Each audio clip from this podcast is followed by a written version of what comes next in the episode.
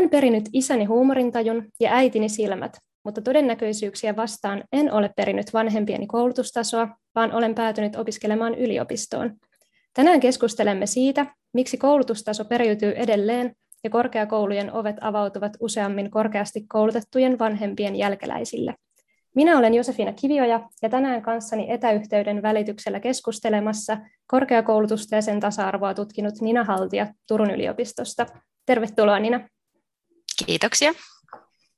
Koulutustasohan ei varsinaisesti ole mikään ominaisuus tai ulkonäön piirre, joka geenien avulla jotenkin automaattisesti vanhemmalta periytyisi lapselle, niin mitä oikeastaan tarkoitetaan, kun puhutaan koulutustason periytymisestä? Joo, no, no tota, jos katsotaan niin kuin tilastoja, niin voidaan todeta, että, että sellaiset vanhemmat, kenen, kenen, ketkä on korkeakouluttautuneita, niin heidän lapsen, lapset niin kuin useammin myöskin sitten hankkivat sitä korkeakoulutusta, eli tavallaan niin kuin se koulutustaso sillä tavalla voidaan ajatella, että se, että se periytyy. Mutta se mekanismi, minkä kautta se tapahtuu, niin, niin se on tietysti sitten vähän erilainen kuin, kuin tämmöisessä geneettisessä periytymisessä, että, että, tota, että on kyse ehkä enemmän semmoisesta sosiaalistumisesta tietynlaisiin arvoihin ja siihen, että mitä, mitä perheessä pidetään tavoiteltavana ja tärkeänä ja, ja sitä kautta sitten, missä asioissa niin kuin lapsia tuetaan ja mihin ohjataan ja, ja sitä kautta sitten vähän huomaamattakin, ehkä jopa tarkoittamatta sitä varsinaisesti, niin, niin tota, lapset tekee sitten samantyyppisiä koulutusvalintoja kuin mitä ehkä vanhemmatkin on aikanaan tehneet. Suomessahan puhutaan paljon koulutuksen tasa-arvosta ja siitä, että kaikilla on ihan yhteneväiset mahdollisuudet kouluttautua huolimatta siitä, että millaisista taustoista ihminen ponnistaa, niin mitkä tekijät on tällaisia, jotka Suomessa lisää sitä koulutuksen tasa-arvoa ja pyrkii häivyttämään sitä perhetaustan vaikutusta? No semmoinen ihan perus, peruskivi siinä on varmastikin tämä meidän suomalainen peruskoulu, joka on kaikille yhteinen ja, ja peruskoulun aikana ei millään tavalla niin kuin, tieten tahtoin erotella oppilaita erilaisille linjoille kyvykkyyksien tai, tai muiden mukaan. Toki sielläkin tänä päivänä tapahtuu erilaista eriytymistä jo esimerkiksi näiden painotettujen luokkien kautta ja, ja näin, mutta, mutta se, se, että siinä niin kuin peruskoulun matkassa tavallaan pidetään, pidetään niin kuin sitä koko ikäluokkaa, niin se on, se on semmoinen hyvin olennainen, olennainen piirre tässä meidän suomalaisessa järjestelmässä, että vasta siinä peruskoulun päättyessä tehdään sit ensimmäinen semmoinen valinta, joka tavallaan niin kuin ohjaa sit sitä tulevaa koulutuspolkua voimakkaammin, eli, eli tehdään se valinta sen lukion tai ammattikoulun välillä tyypillisesti siinä vaiheessa. Ja, ja toki sitten vielä, jos ajatellaan tätä meidän toisen asteen koulutusta, niin, niin vaikka se on eriytynyt näihin kahteen eri sektoriin tavallaan, niin, niin siinäkin on kuitenkin sitten se, että kumpikin, kumpikin tutkinto tuottaa niin kuin esimerkiksi yleisen korkeakoulukelpoisuuden, eli ei muodostu sellaisia umpiperiä siihen kouluttautumiseen, että voi silti jatkaa korkeakouluun huolimatta siitä, että onko valinnut sen lukion vai, vai ammattikoulun. Ja, ja sitten tietysti, jos ajatellaan sitä korkeakoulutusta vielä erityisesti su- suomalaisessa kontekstissa, niin se, että, että se on maksuton kaikille tutkinto, tutkinto-opiskelijoille, niin, niin tota, se on semmoinen tärkeä elementti, joka, joka tavallaan viestii siitä, että, että se on tarkoitettu kaikille ja, ja kaikkien on, on niin kuin sen kodin taloudellisista resursseista sit riippumatta niin kuin mahdollisuus hakeutua sinne korkeakouluun. Eli kyllä meidän, tässä, meidän yhteiskunnassa tässä järjestelmässä on tällaisia piirteitä, jotka niin kuin kannattelee tavallaan sitä, että kaikilla olisi mahdollisuus kouluttautua niin kuin pitkälle. Sä mainitsit tuossa, että molemmat toisen asteen koulutukset, sekä AMIS että lukio, tota, valmistaa ihmisiä sille, että on korkeakoulukelpoisia, mutta silti lukiosta huomattavasti enemmän päädytään sinne korkeakouluun, niin miten sä koet, että tämän suhteellisen nuorena tehdyn valinnan merkitystä voitaisiin ehkä pienentää niin, että se ei vielä niin lopullisesti sanelisi sitä nuoren koulutuspolkua? Joo, no tavallaan sehän ei nytkään niin kuin sillä tavalla lopullisesti sanele, että, että niin kuin se on mahdollista, mutta se on totta, että, että se lukio on selkeämmin se reitti, joka sitten sinne korkeakouluun nuoria ohjaa. Ja, ja ammattikoulusta sitten toki vähemmän hakeudutaan korkeakouluun ja, ja toki ammattikoululla on tosi tärkeä tehtävä valmistaa sitä työvoimaa työelämään, eli, eli, eli se on tärkeää myöskin, että me valmistetaan niitä ammattilaisia sieltä, sieltä ammattikoulusta. Mutta se, mikä ehkä, ehkä tällä hetkellä niin kuin jollakin tavalla eriyttää näitä eri koulutuspolkuja toisistaan, on jos nyt ajatellaan vaikka tämmöisiä viimeaikaisia uudistuksia, mitä on, on tehty, eli, eli lukio, lukiokoulutuksen tavallaan sitä sidosta sinne korkeakouluun nimenomaan on pyritty niin kuin tiivistämään, eli, eli todistusvalintojen painoarvoa opiskelijavalinnoissa on lisätty ja tavallaan niin kuin yritetty sitä, sitä polkua sieltä lukiosta ikään kuin sujuvoittaa korkeakouluun ja, ja yliopistoon. Ja sitten taas ammattikoulun puolella on viety sitä oppimista ehkä enemmän sinne työelämän kontekstiin ja, ja, ja tota noin, niin, että tavallaan on sellainen huoli siitä, että, että huolehditaanko siellä ammattikoulun puolella myöskin siitä, että, että nuorille sitten muodostuisi ne valmiudet oikeasti hakeutua sinne korkeakouluun ja, ja muuta. Eli, eli tota, tavallaan se, että näillä, näillä kahdella koulutussektorilla on toki ne omanlaisensa tehtävät ja, ja kuuluukin olla, mutta, mutta se, että miten sitten turvattaisiin kummallekin niin kuin ne, ne valmiudet jatkaa seuraavalla koulutusasteella ja sitten myöskin ehkä semmoinen niin tieto siitä, että, että niitä mahdollisuuksia on, että, että myöskin niin kuin sen ammattikoulupolun kautta niin kuin se näyttäytyisi semmoisena niin kuin realistisena vaihtoehtona ja oikeana vaihtoehtona, että, että on mahdollista jatkaa sinne vielä opintoja. Kyllä. Sä Nina aiemmin listasit noita koulutuksen tasa-arvoa lisääviä tekijöitä, esimerkiksi just on pitkän yhteisen peruskouluvaiheen. Ja näistä tekijöistä huolimatta se perhetaustan vaikutus on tutkitusti voimistunut näitä koulutusvalintoja tehdessä. Niin mistä tällainen muutos kertoo? Niin, toi on kyllä tosi hyvä kysymys. Siitäkin ehkä vähän ollaan, tai eri tutkimukset antaa ehkä vähän erilaista osviittaa siitäkin, että onko se voimistunut vai onko se, onko se tota noin, pysynyt samanlaisena tai, tai mikä, se, mikä se vaikutus on, mutta ehkä semmoinen yksi näkökulma siihen voisi olla se, että et, et semmoinen jonkinnäköinen perus, perusajatus on se, että, että ne hyväosaiset yhteiskunnan ö,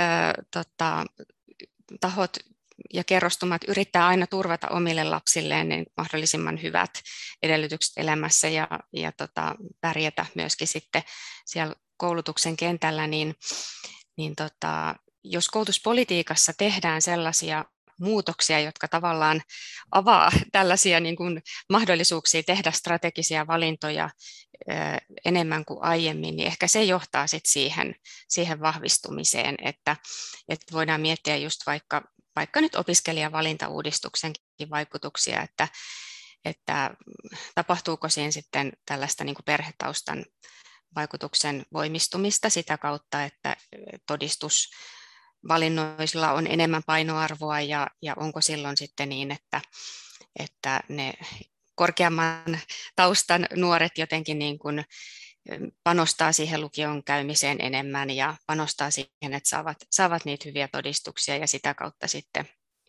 niin kuin, saavat, saavat herkemmin niitä opiskelupaikkoja. Et, et, et tota, varmaan niin kuin siinä on kyse siitä, että mikä on se yhteiskunnallinen ja koulutusjärjestelmän luoma tavallaan semmoinen toimintakenttä, millä sitten niin kuin eri, eri taustaiset ihmiset tavallaan niin kuin tekee niitä valintoja ja navigoi sillä, sillä kentällä, että, että jos, jos tavallaan niin kuin annetaan niitä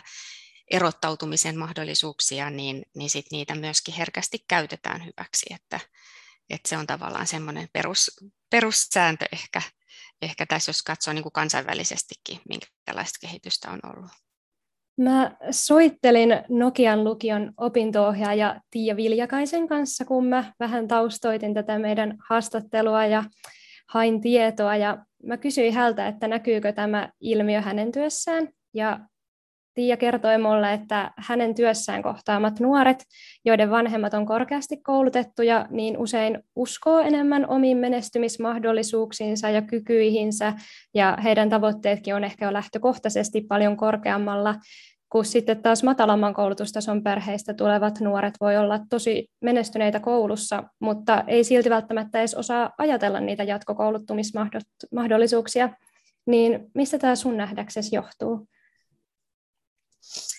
Joo, varmaan tässä on niin kuin, tavallaan niin kuin mennään siihen, siihen koulutustason sosiaaliseen periytymiseen ja niihin mekanismeihin, mitä kautta se sitten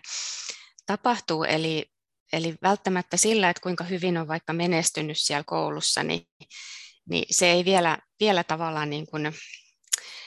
suoranaisesti niin kuin määritä sitä, että minkälaisia valintoja sitten tehdään. Eli varmaan niin kuin siinä on kyse, kyse tämmöisestäkin, että, että minkälaisia asioita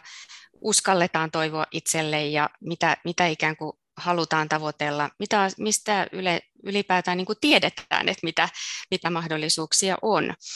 Eli, eli niin kuin kyse, kyse oikeastaan siitä, että ihmiset sosiaalistuu lapsuudessa ja nuoruudessa jotenkin siihen ajatukseen, että, että mikä on tavallaan minun paikkani tässä maailmassa ja mihin minun kaltaiseni ihmiset tässä maailmassa ikään kuin menevät ja minkälaisissa ammateissa toimivat ja, ja muuta. Et ehkä niin kuin sitten, sitten ei ehkä uskalleta ikään kuin unelmoidakaan jostakin sellaisesta ammatista tai, tai koulutusalasta, joka niin kuin siinä omassa perhe, perheen kontekstissa tuntuu jotenkin niin kuin vieraammalta. Tänään Radio Moreenilla keskustellaan siis koulutustason periytymisestä ja mun kanssa keskustelemassa on tutkija Nina Haltia. Entäs Niina sitten, kun matalasti koulutetusta perheestä tuleva opiskelija pääsee, ehkä jopa vähän vastoin omia odotuksiaan sinne korkeakouluun, niin onko silloin kaikki opiskelijat samalla viivalla vai voiko se perhetausta vielä jotenkin vaikuttaa siellä opinnoissa tai sinne kouluun sopeutumisessa jollain tapaa? Joo, tämä onkin hyvä, hyvä pointti, koska usein kun me puhutaan koulutuksen tasa-arvosta ja korkeakoulutuksenkin tasa-arvosta täällä meidän meidän yhteiskunnassa niin me aika usein puhutaan siitä, että, että ketkä niin kuin saa sen opiskelupaikan sieltä, sieltä korkeakoulusta ja yliopistosta, ja sitten ehkä unohdetaan se, että mitä sen jälkeen tapahtuu, ja oletetaan, että sitten kaikki vaan samalla tavalla siellä, siellä tota yliopistossa pärjäävät ja, ja menestyvät. Ja, ja kuitenkin se on niin, että kun siitä yliopiston portista tullaan sisään, niin ne, ne asiat, mitä, mitä siellä elämässä on aiemmin tapahtunut ja ne asiat, mihin, mihin on ikään kuin opittu, niin ne kulkee mukana sinne, sinne yliopistomaailmaan ja, ja niitä ei välttämättä ihan helposti saa niin kuin karistettua, karistettua sieltä harteilta pois. Eli, eli on, on tutkimuksessakin todettu, että tällaiset niin kuin työväenluokkaisesta taustasta tai ikään kuin matalammasta taustasta tulevat, niin kokee opinnoissa ehkä enemmän semmoisia epävarmuuksia omista kyvyistään, omasta pärjäämisestään ja, ja sitten myöskin sellaista tavallaan niin kuin ehkä vierauden tunnetta siinä yliopistomaailmassa, että, että miten siellä toimitaan ja minkälainen maailma se on, miten siellä keskustellaan, miten siellä puhutaan, miten siellä ikään kuin esiinnytään, että, että jotenkin se, että ne nuoret, jotka tulee sellaisista taustoista, jotka on ihan perimätietona niin kuin omilta vanhemmiltaan kuuluu vaikka siitä, että minkälaista yliopistossa on opiskella, niin, niin tota, ne nuoret, joilla sitä, sitä taustaa ei ole, niin, niin he, heiltä sit puuttuu jonkinnäköistä semmoista hiljaista tietoa siitä, siitä yliopistomaailmasta ja, ja sitä kautta se voi, voi tuntua sit vähän semmoiselta vieralta. Ja ne voi olla semmoisia asioita, mitkä ei näy kauhean herkästi ulospäin, että opiskelija voi kyllä menestyä hyvin opinnoissa ja saada erinomaisia arvosanoja, mutta silti sitä opiskelua voi värittää semmoiset tietynlaiset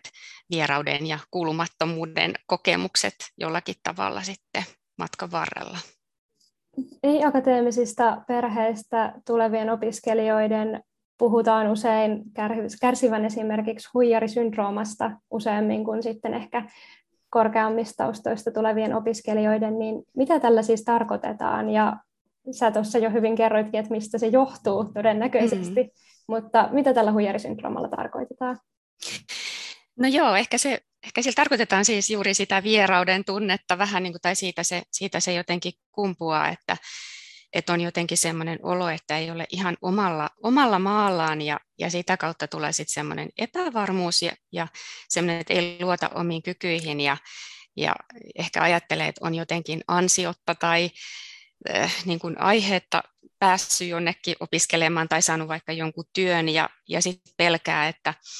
että niin kuin kohta paljastuu se, että mä, mä oikeasti olenkin tosi tyhmä enkä mä osaa mitään ja, ja että paljastun huijariksi, että tavallaan niin kuin semmoinen, mutta tulee tästä huijarisyndroomasta mieleen semmoinen hyvin konkreettinen esimerkki yhdestä tutkimushaastattelusta, jossa, jossa tota, me, meillä oli projekti, jos me haastateltiin tällaisia niin kuin ammatillisen polun kautta yliopistoon tulleita opiskelijoita, eli he ei ollut siis käynyt lukiota, vaan oli käynyt ammattikoulun ja, ja sitten tullut yliopistoon, ja yksi näistä haastateltavista kertoi sitä, että hän oli päässyt opiskelemaan, niin ensimmäisenä opiskelupäivänä hän oli mennyt opon kanssa juttelemaan ja vaatinut, että nyt täytyy tarkistaa hänen pääsykoepisteet ja, ja ne vastaukset, että, että hän epäilee, että nyt on tapahtunut joku virhe, että hänen ei oikeasti kuuluisi olla täällä,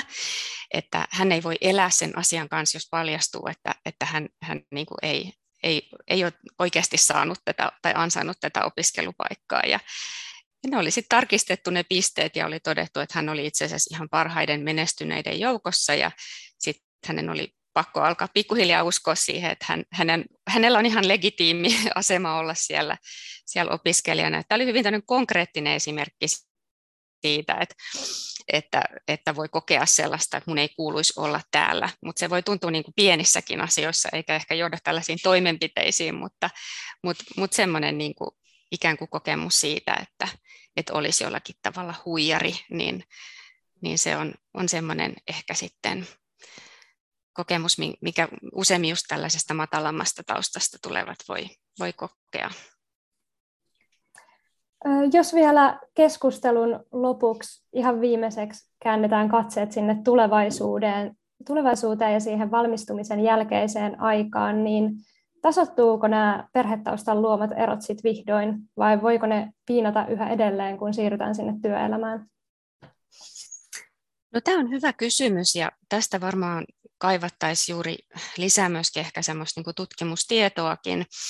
että miten, miten sitten erilaisista taustoista tulevat tavallaan niin kuin saavat hyödyn siitä suorittamastaan tutkinnosta. Ja, ja tota, tavallaan on olemassa jonkinnäköisiä viitteitä siitä, että ehkä voi olla, että se tausta vielä vaikuttaa just sitä kautta, että mitä esimerkiksi uskaltaa tavoitella tai mihin, mihin niin kuin haluaa hakeutua ja minkälaisia asioita arvostaa ja, ja näin, mutta, mutta toisaalta kyllä tämä suomalainen korkeakoulujärjestelmä kyllä ehkä on myös sellainen, että, että meillä, meillä tota noin, niin tullaan kuitenkin niin kuin erilaisista taustoista opiskelemaan ja siellä erilaisista taustoista olevat kohtaa toisiaan ja tutustuu toisiinsa ja, ja, ja tota, on mahdollista ystävystyä yli luokkarajojen ja pariutua yli luokkarajojen ja niin edelleen. Eli tavallaan semmoinen, niin kuin, että vaikka siinä opiskelujen alussa ehkä voi kokea sitä vierauden tunnetta, niin, niin aika usein varmaan käy myöskin niin, että se lievittyy ja paranee ikään kuin niiden opintojen aikana, kun sosiaalistutaan siihen uuteen, uuteen maailmaan ja, ja sitten suuntaudutaan siihen ammattiin tai koul, niin kuin, ä, ammattialaan, mihin se, mihin se koulutus niin kuin valmistaa. Ja, ja tavallaan niin kuin mennään vähän sinne uuteen, uuteen maailmaan, mutta toki sitten on joitakin asioita tavallaan, missä se voi näkyä, näkyä sit vielä valmistumisen jälkeen, että tulee mieleen vaikka esimerkiksi sellaisia, että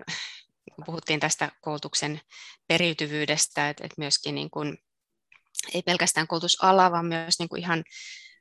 niin kuin ammatitkin, joka voivat, voivat periytyä, että, että jos on vaikka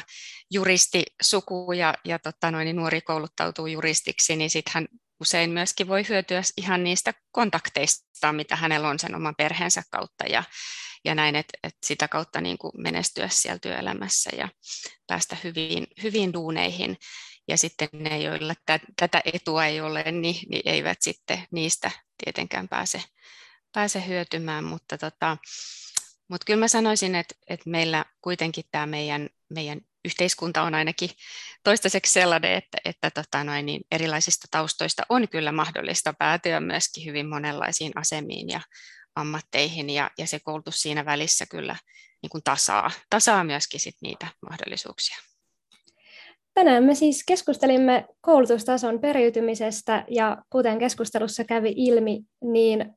Suomessa tasa-arvo on jo pitkällä ja monenlaisista eri taustoista voidaan päätyä käytännössä mihin tahansa kouluun tai mihin tahansa ammattiin, mutta välillä se perhetausta kuitenkin saattaa vaikuttaa yllättävän pitkällekin sinne koulutusvalintoihin tai koulussa sopeutumiseen. Kiitos Niina Haltia, että sä olit keskustelemassa mun kanssa. Kiitos, kiitos kun kutsuit. Radio Moreni on meidän radio.